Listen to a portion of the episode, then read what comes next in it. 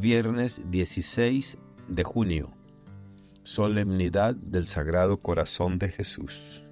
Evangelio según San Mateo, capítulo once, versículos del veinticinco al treinta. En aquel tiempo, Jesús exclamó: Te doy gracias, Padre, Señor del cielo y de la tierra, porque has escondido estas cosas a los sabios y entendidos y las has revelado a la gente sencilla. Gracias, Padre, porque así te ha parecido bien. El Padre ha puesto todas las cosas en mis manos. Nadie conoce al Hijo sino el Padre, y nadie conoce al Padre sino el Hijo, y aquel a quien el Hijo se lo quiera revelar. Vengan a mí todos los que están fatigados y agobiados por la carga, y yo los aliviaré. Tomen mi yugo sobre ustedes y aprendan de mí, que soy manso y humilde de corazón, y encontrarán descanso, porque mi yugo es suave y mi carga ligera. Palabra del Señor. Gloria a ti, Señor Jesús. Reflexión. La jornada de fe que comenzamos hoy nos transporta desde los antiguos tiempos del Deuteronomio a través de la primera de Juan, hasta llegar a las revolucionarias palabras de Jesús en el Evangelio de Mateo. Estos tres textos nos invitan a reflexionar sobre el amor y la gracia de Dios, y cómo estos nos permiten vivir vidas llenas de propósito y paz. En Deuteronomio encontramos a los israelitas preparándose para entrar en la tierra prometida, recordados de su especial relación con Dios. Aquí el concepto de amor de Dios es incondicional y se extiende más allá de la mera reciprocidad, no por su tamaño o poder, sino por el amor de Dios.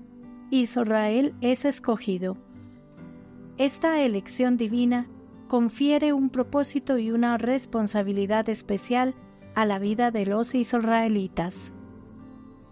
En la primera carta de Juan, este amor divino se explica de una forma aún más radical. Aquí, el amor se convierte en la señal más clara de que alguien conoce a Dios. La enseñanza es revolucionaria. El amor mutuo se convierte en la vía de reconocimiento y revelación de Dios. El viaje culmina con las refrescantes palabras de Jesús en Mateo. En un tiempo de tensión y oposición crecientes, Jesús ofrece un mensaje de descanso y alivio para aquellos que están cansados y agobiados. El yugo, generalmente un símbolo de opresión, se transforma en una fuente de descanso y aprendizaje. El mensaje es claro. El amor de Dios no significa una vida sin desafíos, sino la promesa de que estos pueden ser llevados con la fuerza y la paz que provienen de Dios. El eco de estos antiguos textos resuena con fuerza en nuestra vida contemporánea. Como los israelitas, estamos llamados a recordar que somos amados incondicionalmente por Dios, lo que confiere a nuestras vidas un propósito y una responsabilidad especiales. La carta de Juan nos recuerda que el amor mutuo sigue siendo la señal más clara de nuestra relación con Dios. En un mundo a menudo lleno de estrés y ansiedad, las palabras de Jesús en Mateo ofrecen una nota de esperanza.